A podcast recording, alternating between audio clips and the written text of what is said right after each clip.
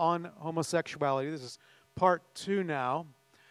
The reason is because we have been preaching through the book of Genesis, the first book of the Bible, preaching through the Abraham section, which we're about to finish.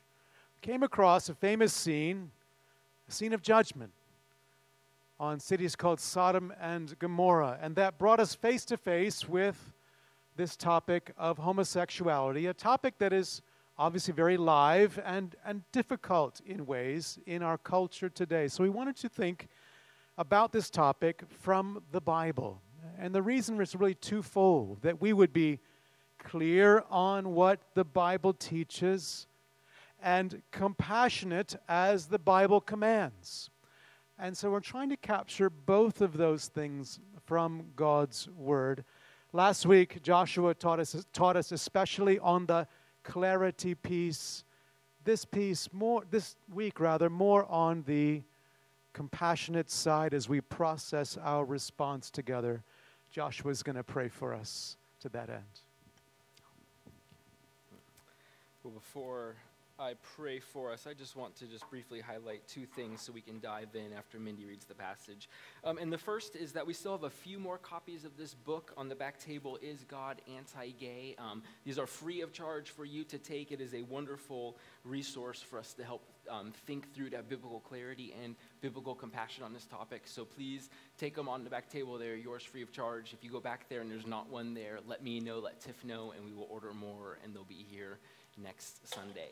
Um, secondly, as you may have seen in your bulletins there, is we do have a, a Q&A after service on the topic of the Bible and homosexuality. We realize that there's so much more that needs to be said, so much more than could be said than we've covered in last week's sermon or we're going to cover um, today. So please come to that Q&A. It's going to be at 1145 in the conference room there in the back, and we will just take some time to talk um, about these things and see how we as elders can best come alongside you guys here um, to think about these things. Well, with that in mind, let me pray that God would meet meet us this, that God would meet us this morning. Oh, Father in heaven, Lord, we thank you so much for your, your kindness to us, Lord, in revealing yourself, your heart, your will, your good purposes for us in your word. Lord, this morning I pray that you would give us eyes to see the truths in your word, Lord, that your Holy Spirit would open our eyes to see, Lord, that your Holy Spirit would give us ears to hear, Lord, what kind of people you are calling us to be, what kind of community that you would desire us to be, specifically as we think through the topic of homosexuality, Lord. So meet us, we pray. Amen. Good morning. Join me as I get to read his holy word. 1 Corinthians 6 9 through 11. Or do you not know that the unrighteous will not inherit the kingdom of God? Do not be deceived, nor the sexually immoral, nor the idolaters, nor adulterers, nor men who practice homosexuality, nor thieves, nor the greedy, nor drunkards, nor revilers, nor swindlers will inherit the kingdom of God. And such were some of you. But you were washed you were sanctified, you were justified in the name of the Lord Jesus Christ and by the Spirit of our God. The word of the Lord. Mm, thanks be to God. Well, as Tab mentioned, uh, as we were thinking about the, this topic here, the Bible and homosexuality, we realized that two sermons would be helpful for us, um, just in terms of making sure that we are, are having biblical clarity and biblical compassion here on this issue. Last week we spent, um, we spent the whole sermon really looking at desiring to have biblical clarity, to, to understand what does the Bible say about homosexuality? What does, what does the Bible say about same-sex sexual behavior? And I hope that just by the power of the Holy Spirit, through the clarity of the Word, you were able to see, see with clarity here that the, the sinfulness of same-sex sexual behavior. And this week, we're, we're, primarily going to consider our response because the truth is that we can't not have one. We can't not have a response. God has, has called the church to be the pillar and buttress of the truth, and we are called to speak God's words of light and life into our culture, into the world around us. We're, we're, we're called to hold out Jesus' words, his, his words that Jesus says bring freedom. So we must respond. And I think that there are, there are two elements to our response we need to show and we need to tell It's almost like we're, we're in kindergarten again. That, that's how, how easy it is for us. We need to show and we need to tell. Last week, we spent a lot of time looking at the tell part. We looked at, at what the Bible teaches in the Old Testament and in, and in the New Testament to see what it has to say about same sex sexual behavior. And, and I hope that you saw how, how it calls that sinful and no matter what, what context, no matter what relationship. And to be faithful to God's word and, and to show God's love to the world around us, we can't shrink from declaring this truth, from, from calling sin sin. But as I also mentioned last week, faithfulness here means not just telling the world what we're against, but telling the world what we're for. And so we need to do, we need to do the hard work of, of telling a better story of God's good purposes and his good designs for our sexuality. We need to, the story we tell to the world needs to be one that highlights how, how God invented sex. It was his idea, it's one of his good gifts to us designed to flourish in its context of marriage, of a covenant union between a man and a woman. We need to, to tell the story that sex just isn't an end in itself, but it's one that points to God's faithful and passionate love for his people. There's certainly much more that this, to this better story that needs to be told to the world around us, but we need to tell at least those so before we continue here to look at the show piece, I just want to briefly speak to our youth, briefly speak to our, our young adults in here.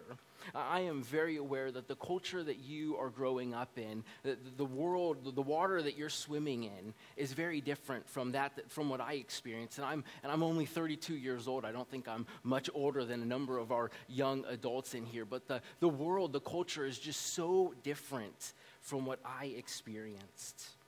No, the water that you're swimming in here, it says that there is, there is nothing wrong with homosexuality. In fact, it says that there's nothing wrong with anything as long as you're not hurting someone else. That's the, the story that you're being told day in and day out. It seems like the only thing that's not tolerated today is any form of intolerance. I know that there's a lot of pressure on you, and it's only going to increase more and more to abandon what the Bible says about, ho- about human sexuality, about what the Bible clearly teaches about homosexual behavior. And I just want to appeal to you to not let the truths of the Bible go. Do not pass these by. Don't move on in the sake of, of tolerance in the name of love, but let us cling to the truths of God's word that are for our good, for God's glory. Let us hold on to those. Let us proclaim those. Let us tell those. And as we're going to see, let us be a people who show the goodness to the world around us. If you're confused, if you have any questions about the Bible's teaching or what that looks like in terms of how we interact with others, I just want to invite you to come to the Q&A after service today, uh, back there at 1145. Come, please come. We will prioritize any of the questions from those my age or younger in the Q&A because we want to come alongside you. We want to equip you to speak God's word to the world around us. So please come. Well, thank you for letting me do that. So that's the first part of our response is, is to tell. We need to speak God's truth. But, the, but there's a second part to our response to homosexuality, and one that's just as important, and maybe even more so. And that's the show part, the show of the show and tell. It, it speaks to, to the public witness of our lives and our communities. You see, that we can't just talk the talk, but we need to walk the walk our lives individually and our lives as a community, they need to show the world the beauty of the Christian vision of sexuality. As one pastor puts it, he says that it's the church being the church in all of its biblical fullness that will most commend God's ways to the wider society. It's the church being the church in all of its biblical fullness that will most commend God's ways to the wider society. And for the, rest, for the rest of our time this morning, I want us to think together about what this look like. What does it look like for the church to be the church? And I think it means at least three things for us. At this point, I just want to apologize. Your outlines on the back of your bulletin are a little different than what we're going with here. I made a last minute change and it was too late. So the new outline is going to be up there on the screen. But first, it means that we need to have hearts of compassion. For the church to be the church, it means that we need to have hearts of compassion. that when we think of those who, who have embraced the, gay li- the gay lifestyle and everything that comes with it, when, when we think of our neighbors or our coworkers, those who, who are in same sex marriages, more than anything, our first response is our hearts should break we should feel grief. We should be brought to tears over their lostness, over the fact that those who have embraced this lifestyle, those who are living those lives, are not experiencing the good that God desires for them. And unfortunately, I don't know that this is our first reaction. It's certainly not for evangelicalism as a whole. As I was reading and preparing for this sermon, I, I came across a study that, that asked young Christians what the first thing that came to their mind was when asked about what do they think of Christians. And a full 91% of young non Christians, the first response, the first words out of their mouth was anti homosexual. If that wasn't bad enough, the second response was judgmental. I mean, anti homosexual, judgmental. That, that should not be the two words that most define our Christian response to the world around us. When the world looks at the church, those should be two of the last words that ever come to their mind. Church, I don't know that we are doing a good job think from this study, and I'm, and I'm, sure you're aware of, of countless others, it's clear that those outside the walls of the church, and it's certainly true that those in the LGBT community don't think of Christians as having hearts of compassion towards them. And sadly, even as I look at my own heart, I think I would have to agree with them. All too often, when I'm driving in my car and I see one of those equal sign stickers, or, or when I'm at the store or at a restaurant and I see a same sex couple in the booth next to me or at the, the table next to me, my first reaction is usually self righteousness. It's amazing how fast I can go from trying to, to love and care for my wife or to care for my children or to, to be doing anything, how fast I can go from that to being the Pharisee in Jesus' parable quickly thanking God that I am not like them. Thanking God that I am not a sinner like them, that I don't sin in that way. It's just, it's saddening. It is so troubling in my heart. This week, I've just found myself repenting time and time again as I'm just so aware that that is the, the gut reaction that I have towards this sin. And I'm not sure that I'm alone for some reason, it seems to me that we have just elevated this sin above all others. We have made this sin seem worse or more offensive in God's sight. I'm sure we would, we would never answer that question on a test. We might never say that out loud, but that's, that's what's functioning in our hearts for us. That is, that's what's happening in our hearts and in our minds. In church, this shouldn't be the case, and this can't be the case for us the church, more than any other community, should be a people defined by having hearts of compassion towards everyone else because we have been shown great compassion ourselves. Church, we need to be a community that has hearts of compassion because God has shown us compassion. We experience God's kindness and grace towards us in Jesus. As we saw last week, as we heard Mindy read earlier, such were some of us. We can't exclude ourselves from the list of those sins up there. Each and every one of us, if we are here, if you've experienced the grace of God in your life, such were some of you. And your experience of God's grace, of God's kindness to you in Jesus, is meant to fill your heart with compassion towards those who are lost, those who are in any sinful lifestyle, whether it's homosexual or anything else. Our experience of compassion it is meant to make us compassionate people, turning us outwards, especially towards those in the LGBT community. This is, a, this is a compassion that compels us to, to genuinely seek to get to know those who are gay, those who are lesbian, those who are transgender, however they want to define themselves. We want to be people who go to them. We want to invite them into our homes. We want to go, invite ourselves. We want to go over to their homes, share meals with them, build genuine friendships with them as we listen to their stories and as we share ours. And as we do this, we'll, we'll, we'll come to see that we're modeling something of Jesus' compassionate heart. I always find it so interesting to see Jesus' Jesus's interactions towards people in the Gospels, especially how he seems to go out of his way to interact with those that the religious elite, the religious around them, have written off as the worst of the sinners those that the, the religious people would never touch with a 10 foot pole, they would never be around. Jesus goes out of his way to, to build relationships with them. He goes out of his way to interact with them, to connect with them, and to be around them. I think this is, this is especially clear in Luke's gospel, where, where, where time and time again, I think it's five or six times, we read that, we, that Jesus is eating and drinking with tax collectors and sinners. You see, Jesus didn't keep at arm's length those that the Pharisees and the other religious people thought dirty. But Jesus opened up his arms to them.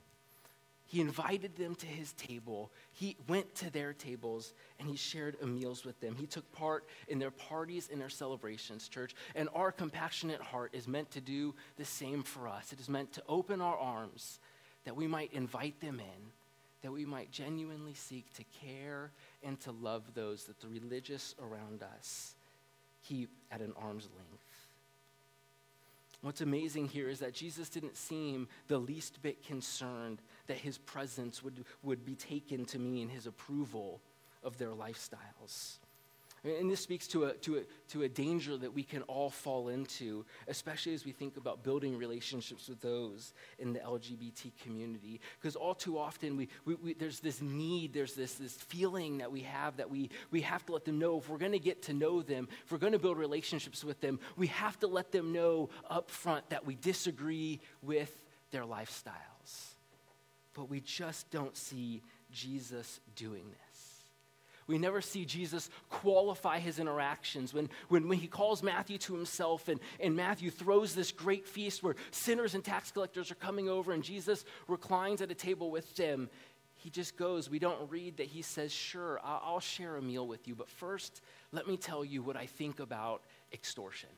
Let me, let me lay that on the table so you're, so you're clear I don't agree with your lifestyle. That's not what Jesus did. But he opened his arm, he sat at their tables.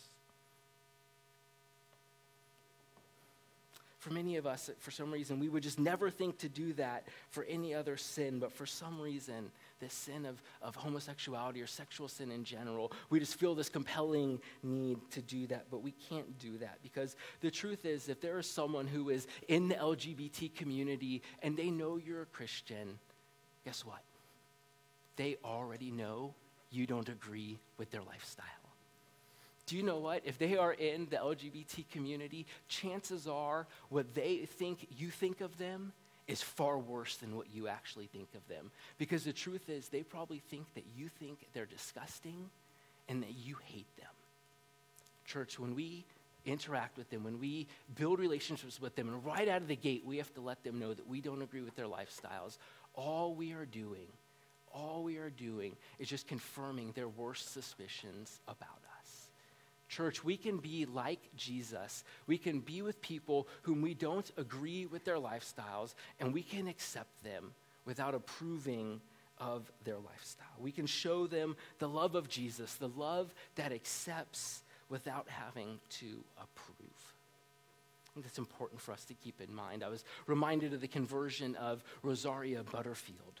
I think her conversion is a, is a powerful example of, of what can happen when we model Jesus' example of having a compassionate heart towards others. Many of you, or some of you, might be familiar with her story, but Rosaria Butterfield was a, was a very out and proud lesbian professor at Syracuse University. She was leading the way in developing um, like same-sex union, healthcare benefits, doing all that stuff and helping the, her university and others around the world develop policies for couples who are in same-sex marriages. She was very into that lifestyle. She accepted it. And in the middle of research for a book where she was gonna, she was writing a book about the Christian community, about the religious right, hate and their policies, their procedures, and their narratives of hatred towards gay people, she thought, well, if I'm going to be fair in doing this, I, I, need to, to meet with these people who hate me, who hate my lifestyle.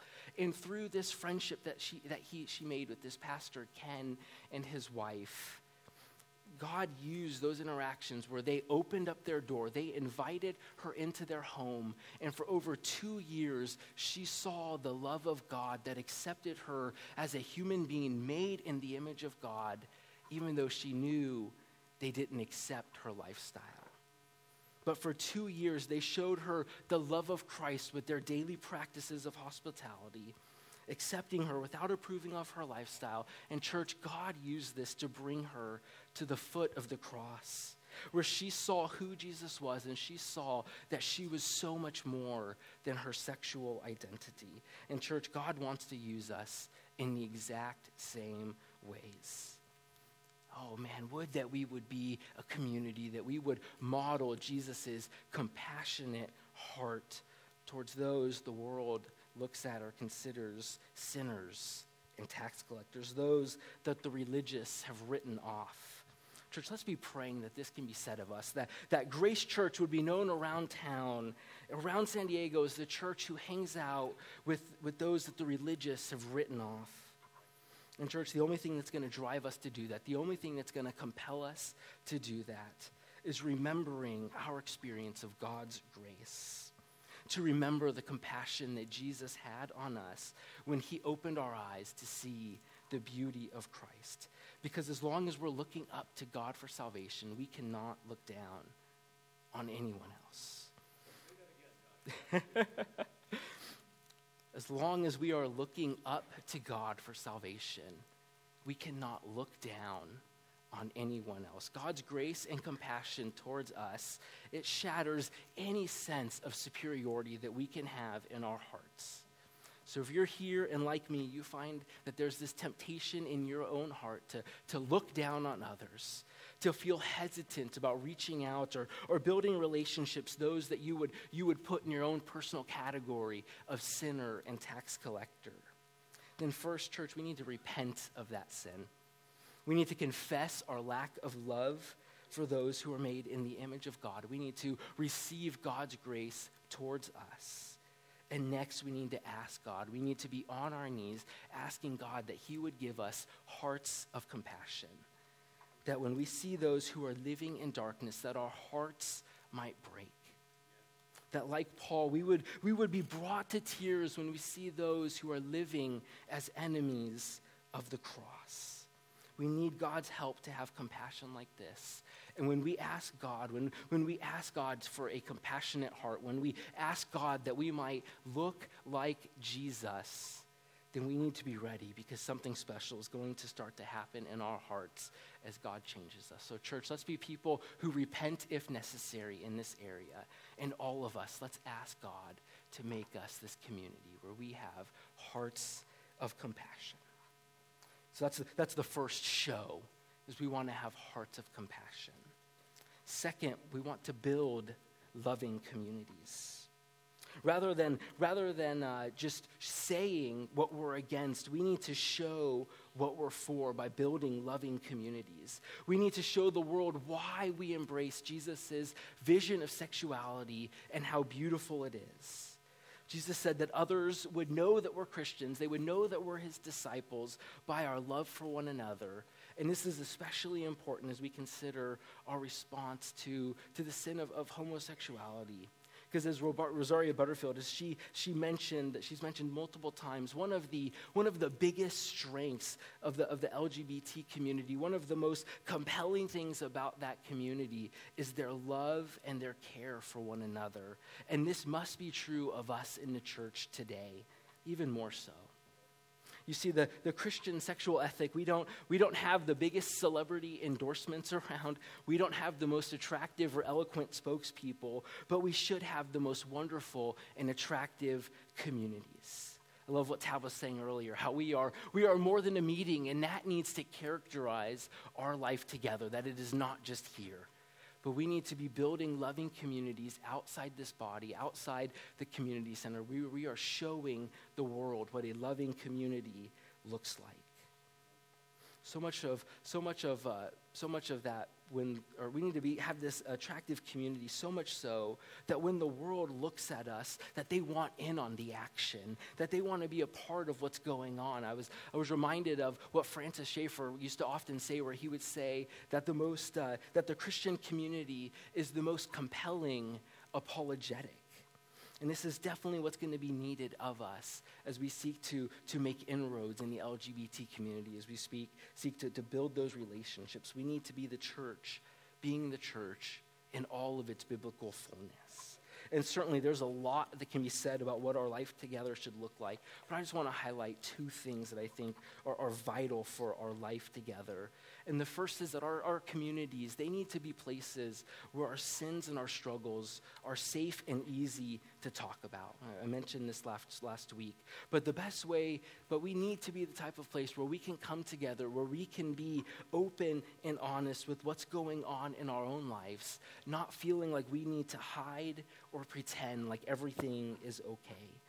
Because, because the truth is, it's simply not true for, for any of us in here. It's not true for me, and it's not true for you. No matter what any of us would say, none of us are fine. none of us are fine. No matter what you said when you were walking into the church this morning to the greeters, the truth is we're not fine because we all sin, we all struggle. The Apostle John tells us that if we don't think we sin, we're deceiving ourselves.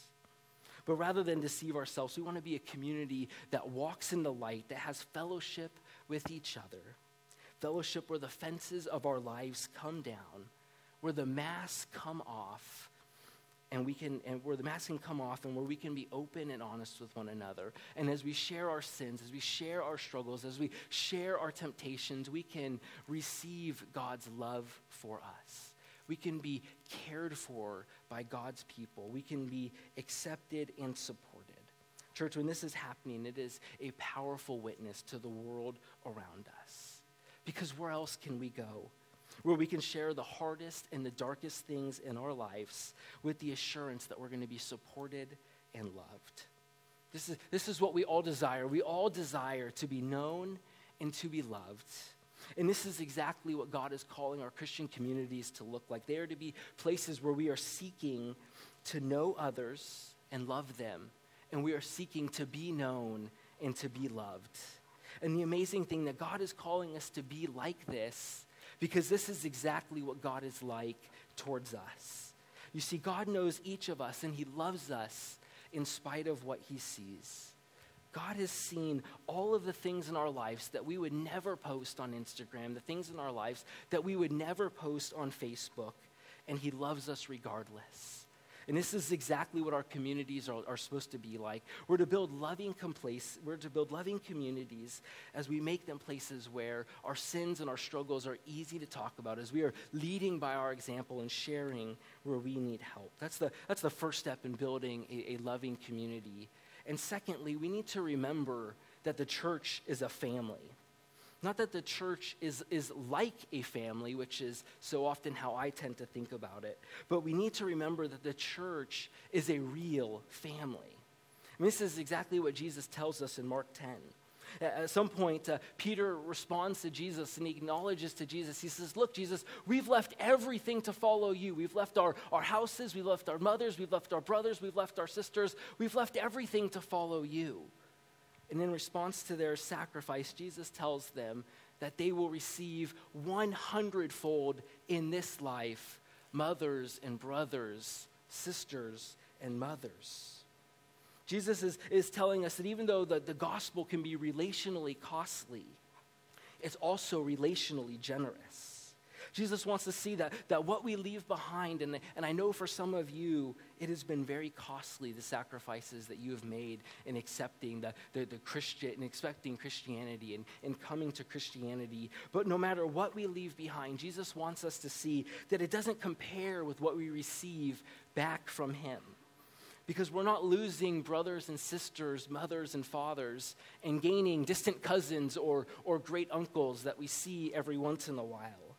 but we're gaining a hundredfold brothers and sisters, mothers and fathers, the closest relationships that we can have in our lives. That is what God is giving to us. That is what our church is to look like. It is to look like the family of God. And that's what we are here in this room. We are each other's brothers and sisters. We are our mothers and our fathers. Is this how you is this how you think about the church? Do you, do you see your relationships with the, with the members here of Grace Church East County as deeper and more fundamental to your identity than whatever your nuclear or natural family relationships are? Seems to me that that's what this passage and others in the Gospels are trying to help us see, helping us to see the importance of our church family. Now, now, please don't, don't, don't hear me saying that the, the nuclear family is not important. That's not, that's not what I'm saying here. I believe that God created the family, that it's, one of the, that it's one of the most fundamental and important institutions in our society. But, but I do think that Jesus is teaching here and in other places is, is, is meant to teach us the importance of our spiritual family to the point that we see our church family, our spiritual family, as just as important, if not more so, than our natural or our nuclear families. It helps us see that our re- relationships with those in the body of Christ in our local and church are just as important as our families. In church, I just want to commend you. I think that we do this well just think through everything that's happened in, in my life over the last seven years here as a part of this church and just the countless meals that have been brought at the birth, the birth of our son, uh, the countless meals that were brought as we experienced a significant amount of loss in the last six months, and just the love and the care that we received. At one point, I think it hit me more clearly than any others. I'm not going to call her out because. Um, I'm not going to call her out, but, but at some point, someone in our, in our home group offered to do our laundry. I mean, to me, that was like paradigm shattering. I did not have a category for someone in the church offering to do our laundry. But that is just an amazing picture of what the church as a family is meant to look like. And I just want to commend you. I think that you do this well. But I do wonder here if this picture of the church as a family can, can be a bit of a little corrective for us in terms of how we think about the singles in our midst. How, how, do we, we think about the singles in, in terms of how intentional are we in relating and reaching out to them? How, how open are the doors of our house to those in our community who are single? I, I, know that we, we do a lot of things well. I just wonder if that's an area where we can, can grow, where we can be more intentional and of understanding and relating to the day in and day out realities of those in our, li- uh, those in our church who, who, who are not married, who are not going home every day to a, a husband or a wife, to children, whatever that might look like. I just, just wonder if God might have us, as we think about the church as a family, have a, might just want to uh, have us consider how we might grow in showing to the world what the church as a family looks like. So This is what it's going to take to build loving communities. We need to, to make it easy to talk about our sins and our struggles and we need to see the church as our real family. And as we're doing these things, we need to invite others outside the walls of our church into these communities to see it. Because, because our loving communities, as we seek and work to build these loving communities that sees the church as a family, they're not meant to be exclusive but they're to be something that the world around us sees. I mean, that's what Jesus said. Jesus says that they will see your love for one another and they will know that you are my disciples. So let's just consider how we can position ourselves and our church communities where those outside the walls of our church can see our love and our care for one another. We can do this as we, we host events as home groups, we're intentionally inviting others, and we can do this as we open our homes and we invite our neighbors and our coworkers. We invite those from our church to come over that they might see us living life together. So, so far, we've seen that our response means having hearts of compassion and building loving communities. And lastly, our response, our, our showing the world what we believe. It means believing in the power of the gospel. At the heart of our response towards homosexuality is the belief in the power of the gospel to change hearts and minds. Because at the end of the day, no matter how compassionate our hearts, no matter how loving our communities, we have no hope that those in the LGBT community will be saved apart from a work of divine grace in their lives because this is the only thing that's able to change any of us in this room. I hope that, that you're seeing as we've been going through how we are to respond to the sin of homosexuality, that while it is unique in some ways, there are some unique factors we want to have in mind. On the whole, our response to those who, who are, are in homosexuality, who are in a homosexual lifestyle, our response is, on the whole, not unique from the way we respond to any other sin. Because the heart of our response to sin, to any sin, is the gospel. It's the good news that in the life, death, and resurrection of Jesus, that he paid the penalty for our sins, making us right with God, and through the gift of the Holy Spirit, that we are enabled and we are empowered to become more like Jesus. That's what I love about that passage Mindy read for us earlier from 1 Corinthians 6. It shows us how the gospel is for everyone because we are all sinners in need of the same grace that Jesus is freely offering each of us in the gospel. It's only in the gospel that we it's in the gospel that we can remember that such were some of us that we've been that we've been washed that we've been sanctified and that we have been justified it's only the gospel help that helps us or helps anyone see that Jesus is better than any sin that we've given ourselves over to. It's that, it's that expulsive power of a new affection, as a Puritan Thomas Chalmers once written. It's the, the gospel as, as we see that our hearts, that where we once sought satisfaction in, in the things of the world, where now we look to Jesus and we see Jesus as better. We see Jesus as more satisfying, as more beautiful than any of our sins. That's why we want to believe in the power of the gospel to change us because of the promise of the gospel that Jesus is better. Jesus is the great Jesus' greatest gift to us is the gift of himself. He's the only one who can satisfy our deepest emotional and spiritual needs and that is why we want to believe in the power of the gospel because it's only the power of the gospel that brought change into our lives and it's only the power of the gospel that is going to bring change to the lives of those around us.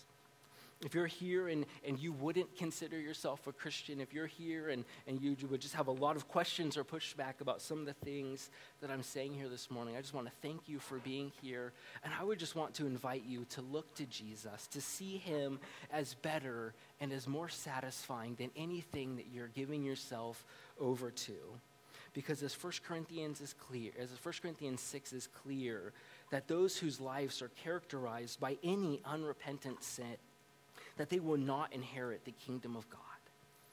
And the alternative to inheriting the kingdom of God, of being with Jesus, of seeing him and becoming like him, is eternal separation from the presence of the Lord, what the Bible calls hell. The, the, the choice that we have is to turn, to look to Jesus, to, to find our satisfaction and our meaning in Him.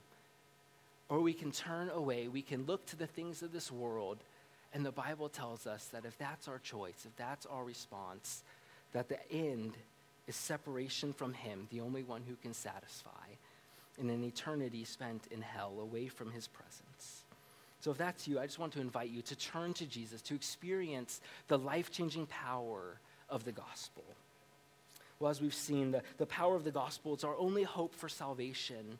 But we also need to see that, that the gospel is our only hope for change in this life as well. Because it's only the gospel that enables and empowers any of us, no matter what our sin is, to change and to become more like Jesus.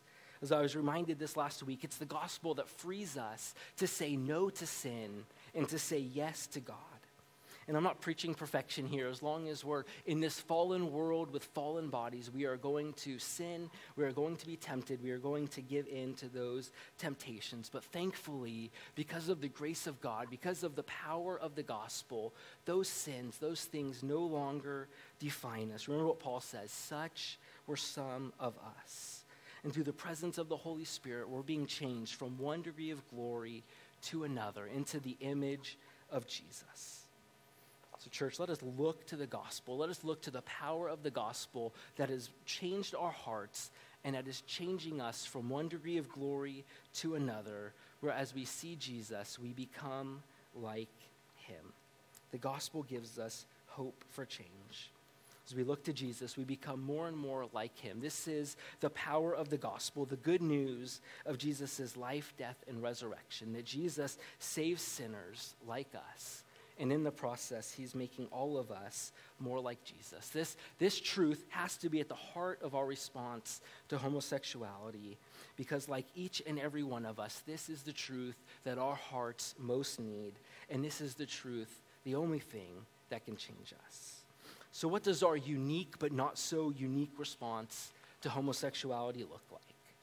Well, friends, it looks like the church being the church in all of its biblical fullness as we have hearts of compassion, as we build loving communities, and as we believe in the power of the gospel. Because as we do these things, we are showing the world what God's like. And as we close our service, I want to invite the band to come up. I want to release the ushers. Because as we close our service, we want to celebrate the Lord's Supper together.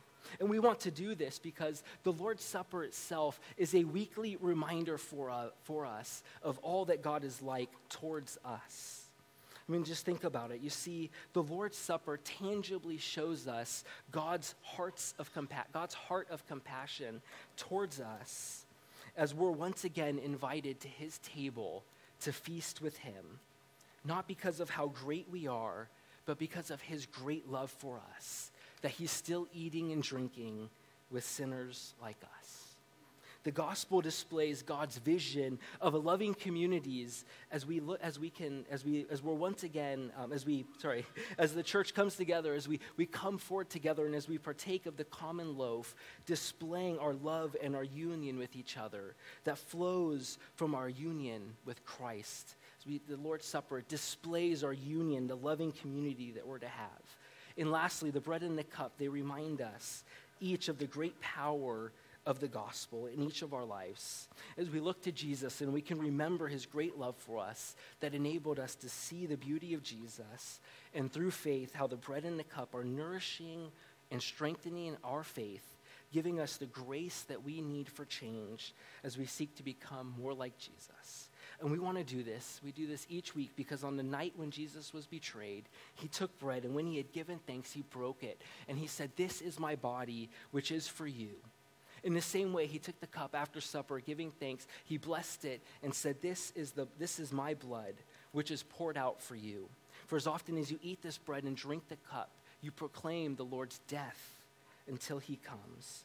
Church, and we picture our loving response to the world around us. So, in just a moment, I'm going to pray. And when you're ready, I invite you to come down the outside aisles and receive a piece of the bread, receive a cup with wine or juice. And as you take them, reflect on who God is towards you and reflect on what God is inviting you to be to the world around us. Let's pray. Father, we thank you so much for, Lord, for your love and your compassion towards us, sinners and tax collectors.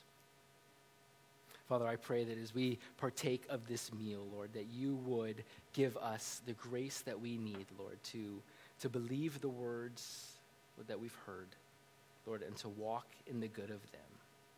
Meet us, we pray. Amen. When you're ready, you may come forward.